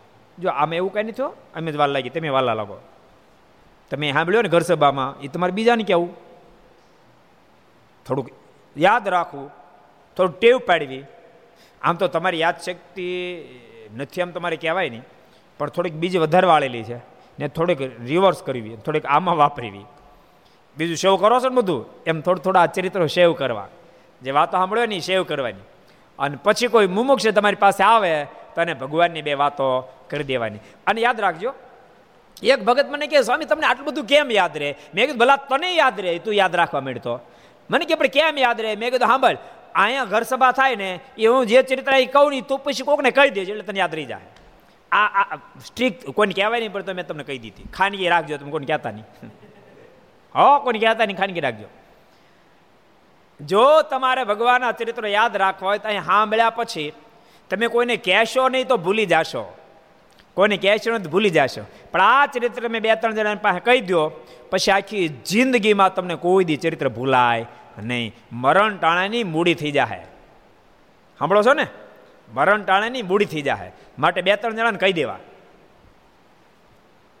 ભગવાનનો બહુ મોટો રાજીપો ભગવાન સ્વામિનારાયણ બોલ્યા કે કોઈ દાન કરે કોઈ બહુ હારી કરતા હતા. એ પ્રસંગ આપણે ગઈકાલે વાંચ્યો તો હવે આપણે આગળ વાંચીએ. એકવાર વડતાલમાં સુખ સ્વામીના શિષ્ય સ્વામી વામન પ્રસાદાસજી સવારમાં નાય પૂજા કરીને સૌ સંતને પગે લાગતા લાગતા મહારાજના સેવક રતનજી બાપુને પગે લાગવા ગયા. વામન પ્રસાદજી એટલે શુકાનંદ સ્વામીના શિષ્ય હતા. બધાને પગે લાગતા લાગતા લાગતા રતન બાપુની પાસે ગયા. રતન બાપુ, તમને બધાને ખબર છે, મારાને ખૂબ જ એણે રાજી કરેલા. પ્રસંગ એકાદ બે કહી દઉં તો. એક ફેરી મહારાજ ગઢપુર બિરાજમાન હતા અને મહારાજ ને ખડકી હતી ને ખડકી પર ઓટો હતો, ત્યાં બેસીને મારા દાંતણ કરતા. તે એ ઓટાને કૂતરું બગાડી ગયેલું. અને રતન સિવાય રતનસિંહ બાપુ, જેવું ઉકા ખાચરનો પ્રશ્ન એવો જ. રતનસિંહ મિયાજી, બે આવ્યા. એ જોયું એટલે સાફ કરીને પાછ ઘેલે સ્નાન કરવા ગયા. ઘેલે સ્નાન કરીને આવ્યા ને એટલે મહારાજ કીધું આ બે આવ્યા, ઘરના ધણી આવ્યા. એટલે રતનસિંહ બાપુ માટે મહારાજ ઘરના ધણી શબ્દ વાપર્યો. એકવાર ઘટના ઘટી કે દાદા ખાચરના દરબારગઢની અંદર બાજરો, એને ધોકાઈને બાજરો લેતા હતા. એ મહારાજ, હાલો, લક્ષ્મીવાડી જાઓ, ગરમી બહુ થાય છે. મહારાજને બધા સંતો ભક્તો બધા તૈયાર થયા, પણ રતનસિંહ બાપુ અને મિયાજી એમ બે સાંભળ્યું મારને લક્ષ્મણવાડી જાવ તે બાજરો ધોકાવાનો પડતો મૂકીને બે લક્ષ્મીવાડી પગ્યા આ ન્યા માર માટે બેઠક ને બધું તૈયાર કરી દીધું, સંતો ભક્તો આવવાને બોધે બધે પાથે બધું કમ્પ્લીટ કરી દીધું. અને મહારાજને સંતો ભક્તો બધા ગયા. સરસ બેઠક જો એટલે મારા બધા બહુ રાજી થયા. અને બેઠા એ રતનસિંહ બાપુ પાસે મિયાજી બે પાસે મંદિર આવતા રહ્યા. મંદિર આવીને પાછો એટલે બાજરો હમો હમો કર્યો, ઓઘા બોઘા હરખા કર્યા અને બધું કમ્પ્લીટ કરી અને પાછા લક્ષ્મણવાડી ગયા. લક્ષ્મણજી પહોંચ્યા હતા પહોંચ્યા નહોતા, ત્યાં મારા સભામાં બોલ્યા, મહારાજ કે એટલે સભામાં બધા દેખા ઘરના ધણી કાને દેખાતા? સોરા ખાચર મારે કે મારે, આ ઘરના ધણી બેઠા દાદા ખાચર. મારે કે એ તો ઘરના ધણી છે, બીજા ઘરના ધણી છે. એ બીજા કેમ નહીં દેખાતા? મારે કે મારે, બીજા વળી કોણ ઘર ધણી? કોણ ઘરના ધણી છે? અને ત્યાં રતનસિંહ મિયાજી આવ્યા. મારે કે આ બે પણ ઘરના ધણી છે. મહારાજ કે વ્રત કરે, તપ કરે, અને હું એટલો રાજી થાય અને કહેતા એ હું જેટલા મારા ચરિત્રો કોઈ ગાય રાજી થાય એનું સોળના હિસાબે રાજ નથી થતો. એટલા બધા ભગવાન રાજી થાય છે. એટલે બહુ રાજી થયા. અને રામજીભાઈ ધામમાં તેડી ગયા પછી તો બહુ લાંબા એના એનું જીવન ચરિત્ર બહુ લાંબુ છે ભક્તો. તમે બધા વાંચો ક્યારેક. પણ પછી બધી મજૂરી કરવા ગયા. બહુ બધી જગ્યાએ પોતે પરેશાન પણ ખૂબ થયા. પણ એનું મન હવે ભગવાનમાં બહુ લાગ્યું. પિતાશ્રી ગયા પછી, દુનિયાનો બધો વ્યવહાર જોયા પછી, ઋષિભાઈનું મન ભગવાનમાં બહુ જ લાગેલું. હવે ક્યારે ભગવાનને મેળવું? ક્યારે ભગવાનને મેળવું? અને એટલા માટે ખારવા ગામમાં પોતે રહેવા માટે ગયેલા. અને એ ગામ, ગામની બારોબાર જતા રહે. કોઈ ઝાડો તો ઝાડો નીચે બેઠા બેઠા ગળું બહુ, કંઠ બહુ સારો હતો. હે, ભગવાનના જેવા આવડે કીર્તન લલકારે. એમાં બન્યું એવું, એક ધનો ચારણ એ એ ગામમાં બરાબર હરિભગત ઠાકોર ભેગું કરી દે. એ ક્યાંક નીકળ્યા અને એમાં ચારના દીકરાને તો કંઠ બહુ વાલો હોય. આ કંઠીલું ગાયને સાંભળ્યું. મધુર કંઠ સાંભળ્યો. મનમાં થયું, આ ક્યાંથી અવાજ આવે? આટલો સરસ ગાય છે. એ જ બાજુ ધનાચારણનું મન ખેંચાણું. અને આ બાજુ રૂપસીભાઈ કીર્તન ત્યાં આવી ગયા, ઊભા રહી ગયા પાછળ. પાંચ દસ પંદર મિનિટ એમને ઊભા રહ્યા અને પતન બહુ આનંદ આવ્યો. અને પછી રૂપસીભાઈને ખબર પડી એટલે ઊભા થઈ રૂપસીભાઈને વંદન કર્યા. ત્યારે ધનાચારણ એમ કીધું કે બેટા તું બહુ સરસ ગા છો, બહુ સારું ગા છો. અને તું કોના ગુણ ગાતો હતો? ઋષિભાઈ ધનાચરણ પોતે હરિભગત હતા. ગામમાં એક જ હતા. અને આ રૂપસીભાઈને ઓળખતા નહોતા. રૂપસીભાઈ કીધું તું કોના ગુણ ગાતો? હતો રૂપસીભાઈ કે સાંભળો અત્યારે આ ધરતી પર ભગવાન પ્રગટ થયા છે. સ્વામીના નામથી પ્રસિદ્ધિને પામ્યા છે. અને એના ગુણાનવાદ ગાતો હતો અને મુક્તિ જોતી હોય ને તો પ્રગટ ભગવાનના ગુણ ગાય છે, કોઈ દી મોક્ષ થાય જ નહીં. માટે મોક્ષ કરો હોય તો હું તો તમને કહું છું, તમે ચારણના દીકરા છો, તે ભગવાનના ગુણ ગાઓ ધના ચારાણે પોતે થોડે રોળખાણ ન આપે ને એટલો બધો આનંદ આવ્યો. ઓહો, આ બાળકને આટલી ઉંમર અને કેટલો બધો કેપ છે. અને પછી કીધું, બેટા તું જેના ગુણ ગાવ છે એનો જ હું શિષ્ય છું. હું પણ એ જ ભગવાન માનું છું. અને રૂપસભાઈ ઊભા થઈ ગયા અને ધનાચરણના પગમાં પડ્યા, ભેટ્યા. ધનાચરણને કીધું, મને કેટલાય દાડાથી એ ભગવાનના પ્રગટના દર્શન કરવાની ઈચ્છા છે. તમે મને ક્યારેક દર્શન કરાવશો હાલને જાય. બે દાડા પછી નીકળીને બે જણા ગઢપુર દર્શન કરવા માટે આવ્યા. અને મહારાજ કેવા સંજોગ કરી દે. એ જ્યારે ગઢપુરની અંદર પ્રવેશ કર્યો, એ જ વખતે મહારાજ માણેગર માઓ ઘોડા પર બિરાજમાન થઈ અને સરસ વસ્ત્રાભૂષણ ધારણ કરી અને મંદિરેથી લક્ષ્મણવાડી જતા બરાબર ત્યાં ચોક છે ને, ચોકમાં ભેગા થઈ ગયા. અને બધા હરિભક્તો સંતો બધા એટલા મસ્તીમાં ગાતા વાગાડતા જાતા હતા. તો ઋષિભાઈનો કંઠ બહુ પહાડી કંઠ હતો. એ ઓલા નાચતા તેને ભેગા નાચવા માંડ્યા અને પોતે સ્વરચિત કીર્તન ઉપાડી લીધું. સર્વે સખી જીવન જોવાને ચાલો. અને એટલું પહાડી રાગમાં ઉપાડ્યું. બધા આમ ચકોરની જેમ જોઈ રહ્યા. બધા તો જોઈ રહ્યા, પણ મારા જ સામું જોઈ રહ્યા. મારે બહુ જ ગમી ગયું કે તમારે ક્યાંય છોકરા અહીં તો? મારે નજીક બોલાયો. અને મહારાજને હાવું જોઈ રહ્યા મહારાજ કે બહુ સરસ ગાસ બેટા. આવતા નજીક ગાતો ગાતો નજીક ગાતા ગાતા છેક લક્ષ્મીવાડીએ ગયા. અને લક્ષ્મીવાડીએ ગયા, મારા ત્યાં બેઠકે બેઠા. અને પછી મહારાજ ફરી વાર રૂપસીબેન બોલાવ્યા રૂપસીબેન કે ઓલું કીર્તન ફરી ગાતો? છોકરા મને બહુ ગમ્યું. અને રૂપસીભાઈ ફરી વાર ગાયું. મહારાજ કે તું આવું સરસ ગા છો તે તું તો અમારો જન્મો જન્મનો સંગાથી છો. ક્યાં સુધી સંસારમાં ભટક ભટક કરવું છે? મારે ને ક્યાંય? પાછા નહીં જવાની શરતે જ અહીં આવ્યો છું. હવે મારે કાંઈ પાછું જવાનું થતું નથી. કૃપાનાથ, મને તમારો સાધુ કરો. અને ભગવાન સ્વામિનારાયણ ભાગવતી દીક્ષા આપી સાધુ કર્યા. અને પહેલાં તો બુધરાનંદ સ્વામી નામ રાખ્યું હતું, પણ પછી નામ જામતું નહોતું. એટલે મહારાજ ભૂમાનંદ સ્વામી નામ ધારણ કરાયું. અને હરિલ્લા મૃત્યુ યાદ રાખ્યું વાઘજીભાઈનો આખો સંવાદ એ આખો સંવાદ હરિલાલ મૃતનો સંવાદ એ ભૂમાનંદ સ્વામીની સાથે થયો. એવા મોટા સાધુ થયેલો અને સંપદાનો એક નાનકડો પ્રસંગ યાદ આવી ગયો એટલે કહી દઉં, ભૂમાનંદ સ્વામીનો. એક ફેર ગામડે ફરતા તમને વાંધો નથી ને કહું તો? કહી દઉં ને? એમ બધા હારે બેહવા માટે ટાઈમ બગાડ્યો, પણ કોઈ વ્યવસ્થાની વ્યવસ્થા કરી અને એનો વિચાર કર્યો નહીં એટલે રતનસિંહ બાપુ માટે મહારાજ ઘરધણી શબ્દ વાપર્યો હતો. અને મહારાજની બધા અલગ અલગ સેવા કરતા. એમાં રતનસિંહ બાપુ મારના વાસણ માંજવાની સેવા કરતા તેમ સત્સંગીની અંદર પણ ઉલ્લેખ છે. બહુ જ પીઢારું અને ઉંમરલાયક હતા. એટલે બહુ સમજણ, બહુ અનુભવમાંથી પ્રસાર થયેલા અને વાવન પ્રસાદજી સ્વામી ઉંમરમાં નાના હતા. એને પગે લાગવા માટે આવ્યા એટલે તરત કીધું, પગે લાગ્યા એટલે? ત્યારે રતનસિંહ બાપુ કહે, બેસો, એક શિખામણની વાત કરો. સંતો સાંભળજો, બહુ સરસ વાત છે. રતનસિંહ બાબુ કહે, સંતો બેહો, વામન પ્રસાદ સ્વામી કે સ્વામી બેહો. એક શિખમણની વાત કરું.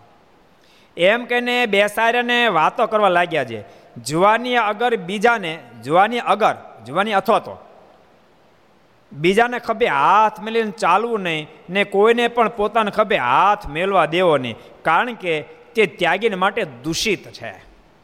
કેટલી અદ્ભુત વાત કરી. સમય તમે નાના છો? હજી તમને કોઈ સત્સંગનો અનુભવ નથી માટે મેં તમને કહીએ છીએ કે આરે પણ કોઈના ખભા ઉપર હાથ મૂકીને હાલવું નહીં. અને પોતાના ખભે કોઈને હાથ મૂકવા દેવો નહીં. યુવાનને ખભે પણ હાથ મૂકવો નહીં. ગ્રસ્ત જેવો વ્યવહાર આપણે ત્યાગીએ રખાય નહીં. નહીતર ક્યારેક ક્યારેક એકબીજા ખભા પર હાથ મૂકીને હાલ્યા જતા હોય, એવી રીતિ સાધુની હોઈ શકે નહીં. મારાના વચન છે, સંતોની એવી સઘળી ક્રિયાય, કુસંગી દેખી, સત્સંગી થાય ખાવું, પીવું, બેસવું, વળી જોવું, ચાલ્યા જવું કે વળી નાવું, ધોવું સંતોની એવી સઘળી ક્રિયાએ કુસંગી દેખી સત્સંગી થાય. સંતોની એક એક ક્રિયા એવી હોય કે જેને સત્સંગ નથી, એ જોયો તો એને હેત થાય અને એને સત્સંગમાં આવવાનું મન થાય અને એને પણ ભગવાનના ભક્ત બનવાનું મન થાય, વર્તમાન ધારણ કરવાનું મન થાય, સંતોની એવી ક્રિયા હોવી, સહજ ક્રિયા સંતોની એવી હોવી જોઈએ. એક ફેરી ભૂમાનંદ ગામડે વિચરણ કરતા ભક્તો, ભગવાનમાં પ્રેમ જો પ્રગટે, તો પરમાત્મા તો આપણી સાથે પ્રેમ કરવા તૈયાર જ છે. અને ભક્તો, પ્રેમ પ્રગટાવવા માટે પરમાત્માનું નામ રટન બધાથી મહત્વની ચીજ પહેલાં ખૂબ નામ રટન કરો. આતુરતાથી ભગવાનને મળવું ભગવાન મળવું, એ ભાવના તમે ભગવાનનું નામ જપો. હમણાં તો ભક્તો સાચું કહો, આ ઘર સભામાં તમે માળા કરો ને તો પંચોતેર માળા થઈ જાય તમારે, રોજની. બોલો. અને દિવસ બીજી પંચોતેર દોઢસો માળા કર્યો અને ભગવાન હંબાર હૃદયમાં ધારી જો કરો, તો કોણ કહી શકે તારું કલ્યાણ નહીં થાય? કલ્યાણ કોઈ કોઈ કોઈનો ઇજારો છે? કહો તે ના પાડી શકે. ભજે ના ભગવાન મારીની તલવાર જો ભગવાન બસ્યો આપણે, તો મારને કલ્યાણ કર્યા છે, છૂટક્યો નથી. અરે એમ ભલામણા તમને ખબર છે? ગજા ગઢવી એનો અંતકાળ આવ્યો તો બ્રહ્માનંદ સ્વામી હાથી લઈને તેડવા માટે આવ્યા. બ્રહ્માનંદ સ્વામીને કહે, મને ભગવાન સ્વામિનારાયણે માની કીધો માટે માની જ છું. મારે અક્ષરધામમાં આવવાની ગરજ નથી, એને લઈ જવાની ગરજ હોય ને, તો સફેદ હાથી લઈને તેડવા આવ્યો તો આવીશ. અને સંપ્રદાય ઇતિહાસ કે ભગવાન સ્વામિનારાયણ સફેદ હાથી લઈને તેડવા માટે આવ્યા. બોલો, આટલા વટથી કહી શકે. કોણ કહી શકે? મારની આજ્ઞાનું પાલન કરે, મારની સર્વોપરી નિષ્ઠા દ્રઢ કરે ને મારનું ભજન કરે. એ ભગવાન હતા કહી દે, તમે તેવડો તો નહીં આવતા. જાઓ. ખબર પડે કેમ ન આવો. ભક્તો આટલા આટલો બધો ભજનમાં કેપ છે. માટે ભગવાનને ભક્તો ભજન કરશો ભૂમાનંદ સ્વામી એક એક ફેરી ગામડે ફરતા હતા, એમાં પોક મળ્યો અને પોક. બે ત્રણ દાડાના સ્વામીનો ઉપવાસ હતા અને પોક ઠાકોરજીને ધરાયો અને પછી સ્વામી આંખો વીચીને થાળ બોલ્યા. જે થાળ આપણે રોજ ગાઈએ, જમો ને થાળ જીવન જમવાની. એ થાળ સ્વામી બોલ્યા. અને બે ત્રણ મહિના પછી સ્વામી ગઢપુર આવ્યા. પણ ગઢપુર જ્યારે આવ્યા ને સ્વામી દનુર કરતા મારું ઊભા થઈને ભેટી પડ્યા. અને સ્વામીને કહે સ્વામી, તમે તમને તેથી બહુ જમાડ્યા. મારે કે મારે કીધી. મારે કે નહીં ઓલા છોકરાએ પોક આપ્યો ને તીધી મારે કે મારે હું બહુ જમાડ્યા, ખાલી પોક હતો. મારે કે સ્વામી, ખાલી પોક નહોતો. તમારો પ્રેમ હતો, પછી તમે થાળ જે બોલતા તમે જે જે વસ્તુ નામ યાદ રાખજો. સંતોના પદની ઊંચાઈ જ્યારે આટલી બધી હોય સાધુમમ હૃદય, મહારાજ એમ કે સાધુમમ સાધુ મારું હૃદય છે. યશ્યા સન્ના ભવાન મુક્તિ તસ્યમ બહુ સંગમો ભવેત. અનેવ જાય તે પ્રીતિ શ્રીમન નારાયણ પ્રભુ.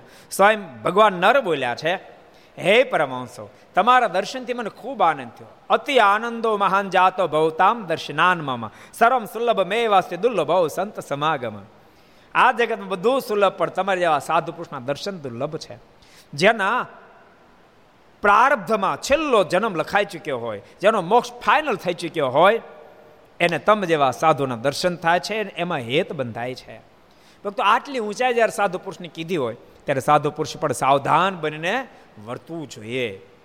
બે સાવધાનની રખાય નહીં.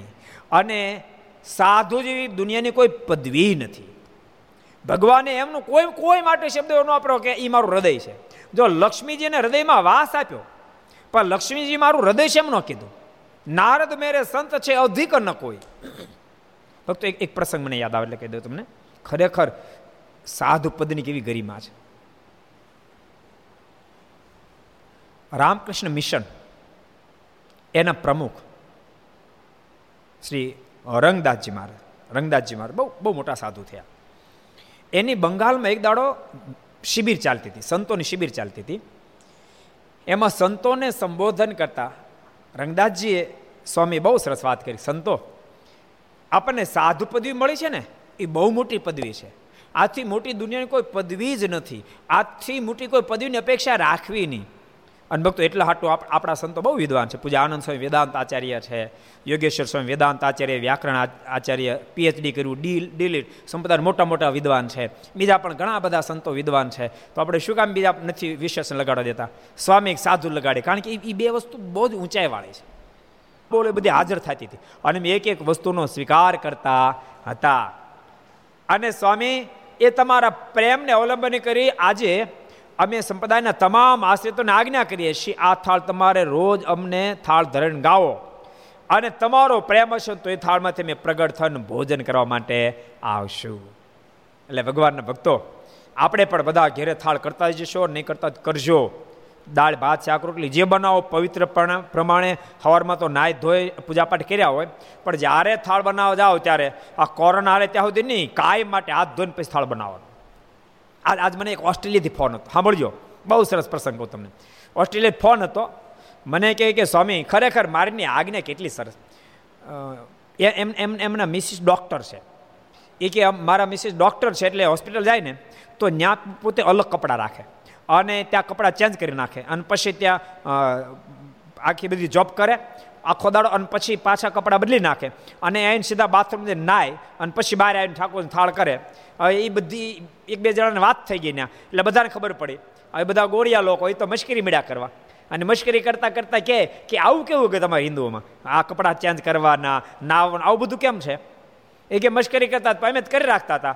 પણ અઠવાડિયા પહેલાં એ હોસ્પિટલના બોસનો ફોન આવ્યો.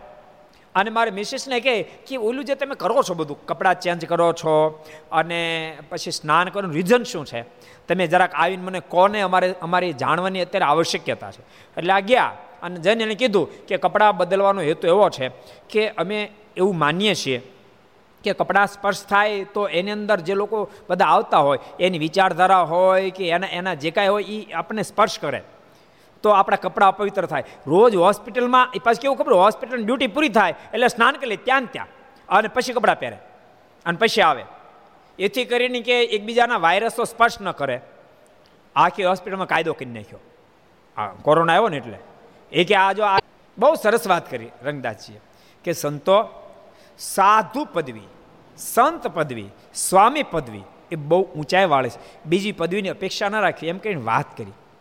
કે એકવાર મને કે કે રોયનો ફોન આવ્યો કે સ્વામીજી, અમે બધા ઈચ્છા રાખીએ છીએ આ ફેરી પદ્મભૂષણનો એવોર્ડ તમને એનાયત કરવામાં આવે. જો તમે પરમિશન આપો તો સરકારમાં અમે વાત રજૂ કરીએ. અને રાષ્ટ્રપતિ એ વખતે આપણા ડૉક્ટર રાધાકૃષ્ણજી, ડૉક્ટર રાધાકૃષ્ણજીને હાથે આપને પદ્મ આભૂષણનો એવોર્ડ એનાયત કરીએ એમ. અને એ વખતે રંગદાસજી સ્વામી કહે હું હસી પડ્યો ને હસતા હસતા મેં કીધું કે અમારા તરફથી એવી કોઈ તમે ફરમાઈશ મૂકશો નહીં. અને અમારે એવા કોઈ એવોર્ડની અપેક્ષા નથી. અરે પણ સ્વામી, કે કે રાય કહ્યું, અરે સ્વામી, આ એવોર્ડ માટે તો બધા ખાંગા થઈ જાય, કેટલી ઈચ્છાઓ રાખતા હોય. અમે તો સામે જ તમને કહીએ છીએ. ત્યારે એને મેં કીધું સાંભળો આજથી થોડા વર્ષો પહેલાં કરાંચીમાં રાધાકૃષ્ણજી, ડૉક્ટર રાધાકૃષ્ણજી અમે ભેગા થઈ ગયા. અને ત્યારે મને પગે લાગી અને ડૉક્ટર રાધાકૃષ્ણજી એવું બોલ્યા કે, સ્વામીજી, તમને જ્યારે જવું છું ને તો મને ઈર્ષ્યા આવે છે. કરે રે, હું આ રાજકારણમાં પડ્યાને કરતાં સાધુ થઈ ગયો તો કેવું સારું હતું? મને સાધુ જોઈને ઈર્ષ્યા આવે. હવે જેને મને જોઈને ઈર્ષ્યા આવે, માને? ઈર્ષ્યાનો મતલબ? સમજો કે, ઓહો, તમે ભાગશાળી, એમ એટલા ભાગશાળી નહીં. જે મને જોઈને ભાગશાળી પોતાની જાતને માનતો, એને હાથે મારે એવોર્ડ લેવાનો? માટે મને સાધુ પદવીથી મોટો કોઈ એવોર્ડ છે નહીં મારે કોઈ એવોર્ડ જરૂર પણ નથી. અને ભક્તો, સાધુ પદવીની ઊંચાઈ સંતો સાંભળજો. આ દેશમાં, ગ્રીસ દેશથી સિકંદર હિન્દુસ્તાનમાં જ્યારે આવ્યા અને ભારત દેશના કોઈ સાધુ પુરુષને મળ્યા, એને સાંભળ્યું, ભારત દેશના સાધુ બહુ મહાન હોય છે, એના આશીર્વાદ પ્રાપ્ત થઈ જાય, તો બધી ઈચ્છાઓ પૂર્ણ થઈ જાય. તો એક નદીના તટ ઉપર કોઈ સાધુ મહાત્મા હતા, બેઠા હતા, સાધના કરતા, એની પાસે જઈને કીધું, મહાત્માજી આપણે મારા વંદન. મહાત્માજીના મોઢામાં શબ્દ નીકળે. આપ કોણ હો? કહે છે ને એ બરાબર છે, એટલે જ કે કોરોના પરેશાન કરે છે માટે આપણી હોસ્પિટલમાં કાયદો, કોઈ પણ સ્ટાફની વ્યક્તિ આવે, એને બે જોડે કપડાં રાખવાના. અને કપડાં ચેન્જ કરી અને નાઈન પછી ડ્યુટીમાં લાગવાનું, પૂરું થાય પછી નાઈ નાખવાનું. અને ઘેરે ગયા પછી નાય એટલે એને પાસે મિસ કોલ કરી દેવાનો કે અમે નાઈ નાખ્યા છે. કેવી ભગવાન સામેની આજ્ઞા તમે કલ્પના કરો, ઓસ્ટ્રેલિયામાં આ પડી ગઈ. એટલે ભગવાનના ભક્તો ભગવાનનો થાળ કરો તો હવારમાં નાય ધોઈને પૂજા કરી હોય, પણ જ્યારે થાળ કરવા જાય ત્યારે હાથ પગ ધોઈ અને ઠાકોરજી પવિત્ર પણ થાળ કરજો ને બોલજો. ક્યારેક તમારો પણ ભાવ પ્રેમ પ્રગટ થશે. ઠાકોરજી, તમારો પણ હાથો હાથ જમી લઈશ. એવા ભૂમાનંદ સ્વામી હતા, લો. એકવાર સવાંત ઓગણીસો પાંત્રીસની સાલમાં ભૂમાનંદ સ્વામી આણંદથી પવિત્રાનંદ સ્વામીને નડિયાદ મંદિર જોવા સારું તેડી ગયા હતા. કામમાં બહુ હોશિયાર હતા ને. એટલે મંદિર જોવા માટે લઈ ગયા હતા. ને ત્યાં ગયા પછી પવિત્રાનંદ સ્વામી માંદા થયા. ત્યારે ભૂમાનંદ સ્વામી કહ્યું, સ્વામી, હમણાં દેશકાળ બહુ વિપરીત જણાય છે. સ્વામી માંદા થયા પવિત્રાનંદ સ્વામી. એટલે કે સ્વામી, હમણાં દેશકાળ બહુ નબળો દેખાય છે. ત્યારે પવિત્રાનંદ સ્વામી બોલ્યા છે, હા, શ્રીજી મહારાજ સ્વધામમાં પધારી ગયા ને સદગુરુઓ પણ ગયા. તેથી દેશકાળ સારા ક્યાંથી રહે? સાચી વાત છે, દેશકાળ નબળો. કારણ કે મહારાજ ધામમાં સીધા આવ્યા, મોટા મોટા સદગુરુ. ગોપાળાન સ્વામી ગુણાતીતાન સ્વામી, બધા મોટા મોટા બ્રહ્માનંદ સ્વામી મુક્તાન સ્વામી, બધા સદગુરુ જતા રહ્યા કે ત્યારે ભૂમાનંદ સ્વામી કે હા સ્વામી, આગળ જતા તો ઘણો વિપરીત કાળ આવશે. આગળ જતા તો બહુ જ વિપરીત કાળ આવશે. અને ભક્તો, યાદ રાખજો, ભગવાનને ખરેખર સંતો પૃથ્વી પર ખરેખર ભક્તો એમને અવલંબન કરી બીજા અનેક નવા ભક્તો નિર્માણ થતા હોય છે. ત્યારે પવિત્રાનંદ સ્વામી કે આપણે ગયા પછી ક્યાં જોવું છે? જેમ મારીની મરજી છે એમ થાય આપણે બીજી ઉપાધિ ન કરી. આ સંપ્રદાય મહારાજનો છે, એટલે મહારાજ ચિંતા કરશે અને મહારાજ એને જેમ યોગ્ય લાગે એમ કરતા જશે, એની ચિંતા કરવી નહીં, ભજન કરવું તમને કહું છું, બીજી ચિંતા કરવી નહીં કોરોનામાં બીજી ચિંતા કરવી નહીં. સરકારના આદેશ પ્રમાણે એનું પાલન કરવું અને મારનું ખૂબ ભજન કરવું અને ચિંતા બધી માર્ગ ઉપર નાખવી. મારા જાગશે, આપણે આરામથી હું જવું એ શબ્દોની સાથે આવો, આપણે પાંચ મિનિટ ભગવાન નામની ધૂન કરીએ. સ્વામી નારાયણ નારાયણ નારાયણ, સ્વામી નારાયણ નારાયણ નારાયણ, સ્વામી નારાયણ નારાયણ નારાયણ, સ્વામી નારાયણ નારાયણ નારાયણ, સ્વામી નારાયણ સ્વામી નારાયણ સ્વામી નારાયણ, સ્વામી स्वामिनारायण स्वामिनारायण स्वामिनारायण स्वामिनारायण स्वामिनारायण स्वामिनारायण नारायण नारायण स्वामिनारायण नारायण नारायण स्वामिनारायण नारायण नारायण स्वामिनारायण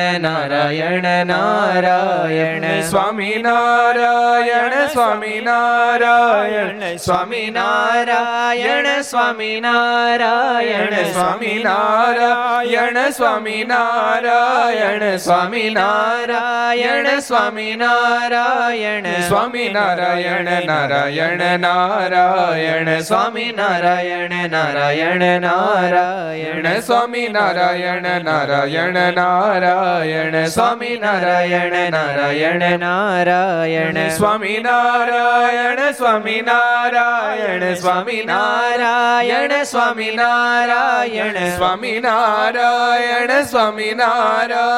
સ્વામી નારાયણ નારાયણ સ્વામી નારાયણ નારાયણ સ્વામી નારાયણ નારાયણ સ્વામિનારાયણ નારાયણ નારાયણ नारायण स्वामी नारायण स्वामी नारायण स्वामी नारायण स्वामी नारायण स्वामी नारायण स्वामी नारायण। इधर क्यों आया हो? कहाँ के निवासी हो? मैं ग्रीस देश में आ रहा ग्रीस देश में से आ रहा हूँ। मेरा नाम सिकंदर है आपने क्या नहीं सुना? मैं तो सम्राट हूँ। अच्छा तो इधर क्यों आए हो? इस प्रांत को सर करने के लिए। अच्छा ये ये, ये प्रांत को सर करने के पश्चात आप क्या करोगे आपकी मनोकामना पूर्ण हो मगर बाद में क्या करोगे मैं दूसरा प्रांत सर कर लूंगा अच्छा आपकी मनोकामना पूर्ण हो उसके बाद क्या करोगे वही वही प्रांत में सर कर लूंगा अच्छा उसके बाद क्या करोगे पूरी पृथ्वी में सर कर लूंगा अच्छा उसके बाद क्या करोगे उसके बाद मैं आराम से लेटूंगा અને આટલા શબ્દ સાંભળતાની સાથે ભારદેશના સાધુ પુષ્કરાટ હસી પડ્યા અને હસતા હસતા બોલ્યા, બાજુમાં કૂતરો બેઠો. અબે હો કુત્તે દુનિયા કા સબસે બડા મૂર્ખ ઇધર આટલા બધા દાખલા પછી તાર નિરાતે હું છે ત્યાં આવીને મારી પડે કે હું જેને કોઈ નામ લે એમ નથી. આટલી વાત તો સમજ્યા. હવે મારે મહત્વની વાત કેવી છે? સિકંદર નથી પાછો વળી ગયો. પોતાની છાવણીમાં જતો રહ્યો. ઇતિહાસ જેને વાંચ્યા છે ખબર હશે. સિકંદરના મનમાં બે ફેરી સંકલ્પ થયો છે. એક તો પાછો વળી ગયો છાવણીમાં જ્યારે ગયો ચોવીસ કલાક છાવણીની બહાર ન નીકળ્યા. અને સતત વિચાર થતો રહ્યો, ઓહો, હો, હું. ગ્રીસ દેશમાં જન્મ્યો, એના કરતા ભારત દેશમાં જન્મ હોત અને ભારત દેશનો સાધુ થયો તો કેવું સારું હતું. સંકલ્પ સિકંદરનો. એક બીજી ફેરી થયો. જ્યારે ભારતમાં તો ચંદ્રગુપ્ત બહુ મૌર્યની સામે ફાયો નહીં, પાછો રિટર્ન જતો હોય રસ્તામાં બીમાર થયો. અને વૈદોને કહ્યું કે, એક ફેરી મને મારી માના દર્શન કરાવી દો, તો અડધું રાજ તમારા હવાલે કરી દો અને ત્યારે વૈદોએ કહ્યું, નામદાર, અડધું તો શું પણ આખું રાજ આપી દો. તો હવે તમને તમારી માના દર્શન થશે નહીં. અને ત્યારે સિકંદરની આંખમાં આંસુ ભરાણા. અને સિકંદર ત્યારે ફરીવાર બોલ્યો, ઓહો, હો. ગ્રીસ દેશમાં જન્મી અને આ સંપત્તિ પ્રાપ્ત કરવા માટે રાત દાડો મત રહ્યો એના કરતાં ભારત દેશનો સાધુ થયો તો કેવું સારું? ભક્તો, આ સાધુ પદની ઊંચાઈ છે. એ ગરિમા છે.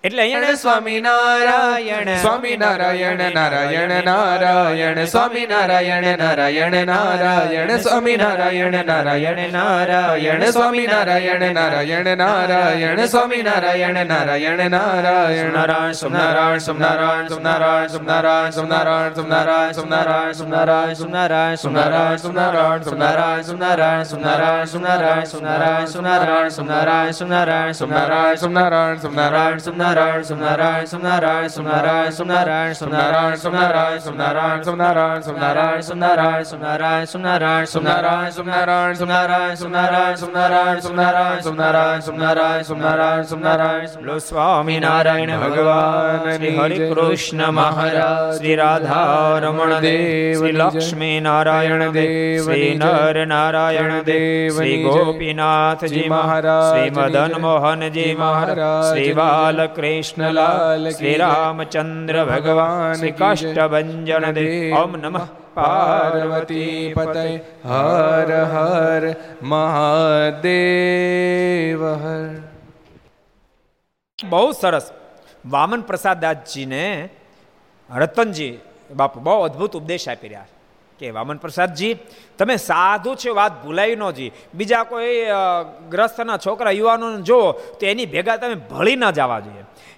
એ એ તમારી પાસે કાંઈક શીખે એવું તમારે કરવાનું છે. એટલે તમારી પ્રત્યેક ક્રિયા એવી હોવી જોઈએ કે બીજાને તમારો ગુણ આવે અને મોક્ષના પથ ઉપર એ અગ્રેસર થાય. માટે મારી તમને ભલામણ છે, કોઈના ખભા પર હાથ દઈને હાલશો નહીં. કોઈના ખભા ઉપર તમે હાથ દેશો નહીં, કોઈને ખભા પર હાથ મૂકવા તમારા ખભા પર હાથ મૂકવાની દેશો ને તમે કોઈના ખભા પર હાથ નહીં મૂકશો. કેટલી બધી વિવેકની વાતો બતાવી. અને ભક્તો, ભગવાન સ્વામિનારાયણ પણ એક બહુ સરસ વાત લખી. જો આવું આવું આવું ક્યારે ન કરે તો લાગે, માની માણ લાગે, પણ મહારાજે બહુ સરસ વાત લખી. મહારાજ કે ભલે માને જેવો દેખાતો હોય, મારના શબ્દો.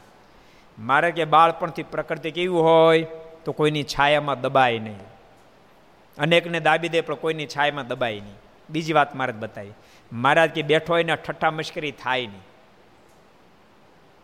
અને મહારાજ કે માનીના જેવી પ્રકૃતિ જણાતી હોય, યદ્યપી ધર્મ જ્ઞાન વૈરાગ ભક્તિમાંથી કોઈ દી પડે નહીં. કેટલા વચરામું છે? કયો ખુશાલ? મધ્યનું?